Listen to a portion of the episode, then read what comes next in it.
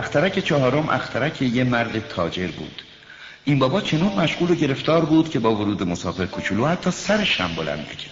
سودا می‌کنه پنج پنج و هفت دوازده دوازده سه پونزده سلام پونزده و هفت بیست و دو بیست و دو آتی سیگارتون خاموشه. هشت وقت ندارم روشنش کنم. بیست و شیش و بیست و شیش و اونم پنج سی و یک سی و یک.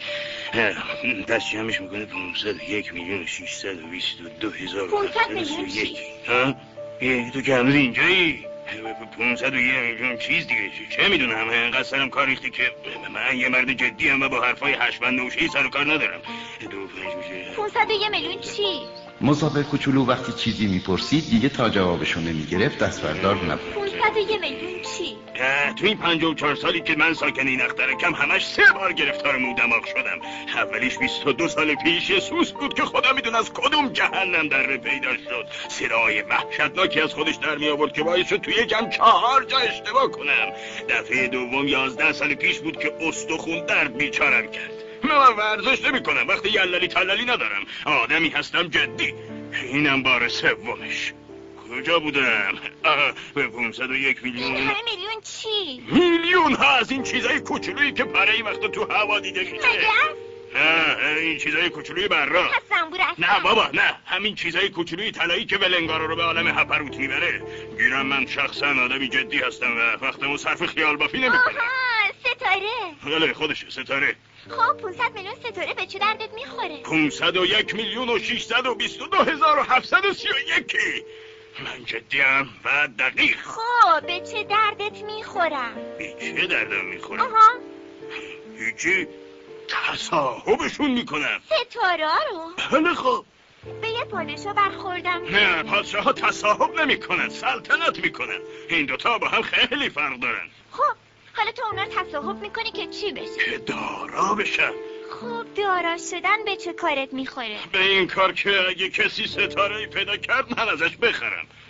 این بابا منطقش خورده به منطقه اون دائم الخمره می‌بره. چجوری میشه ستاره رو صاحب شد؟ این ستاره ها مال کیه؟ چه می‌دونم؟ مال هیچ کس. پس مال منه. چون که من اول به این فکر افتادم. همین کافیه. البته که کافیه. اگه توی جواهر پیدا کنی که مال هیچ کس نباشه میشه مال تو.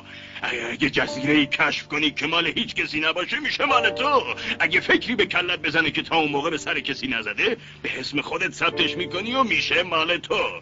منم ستاره ها رو برای این صاحب شدم که پیش از من هیچ کسی به فکر نیفتاده بود اونها رو مالک بشه. اینا همه درست. منتها چی کارشون می‌کنی ادارشون می‌کنم همینجور میشمرمشون و میشمرمشون.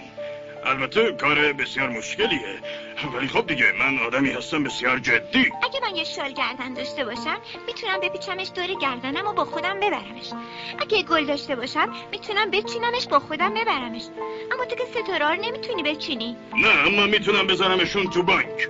اینی که گفتی یعنی چی؟ یعنی اینکه تعداد ستاره هم روی یه تیکه کاغذ میمیسم می‌ذارم تو کشو کلیدش هم می‌ذارم جیبم. همش همین. بله همین کافیه.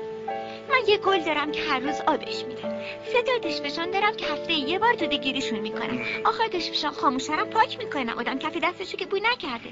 رو این حساب هم برای آتیش فشانا و هم برای گل اینکه من صاحبشون باشم فایده داره. تو چه فایده ای به حال ستاره ها داری؟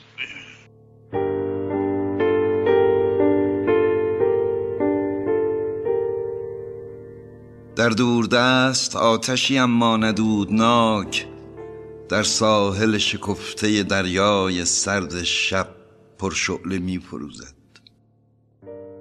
آیا چه اتفاق؟ کاخی است سربلند که می سوزد یا خرمنی که مانده ز کینه در آتش نپاق هیچ اتفاق نیست. در دوردست آتشی اما ندودناک در ساحل شکفته شب شعله می‌زند. وینجا کنار ما شب هول است. در کار خیش گرم و از قصه با خبر. او را لجاجتی است که با هرچه پیش دست روی سیاه را سازد سیاه تر آری در این کنار هیچ اتفاق نیست. در دور دست آتشی اما ندودناک وینجای دودی از اثر یک چراغ نیست.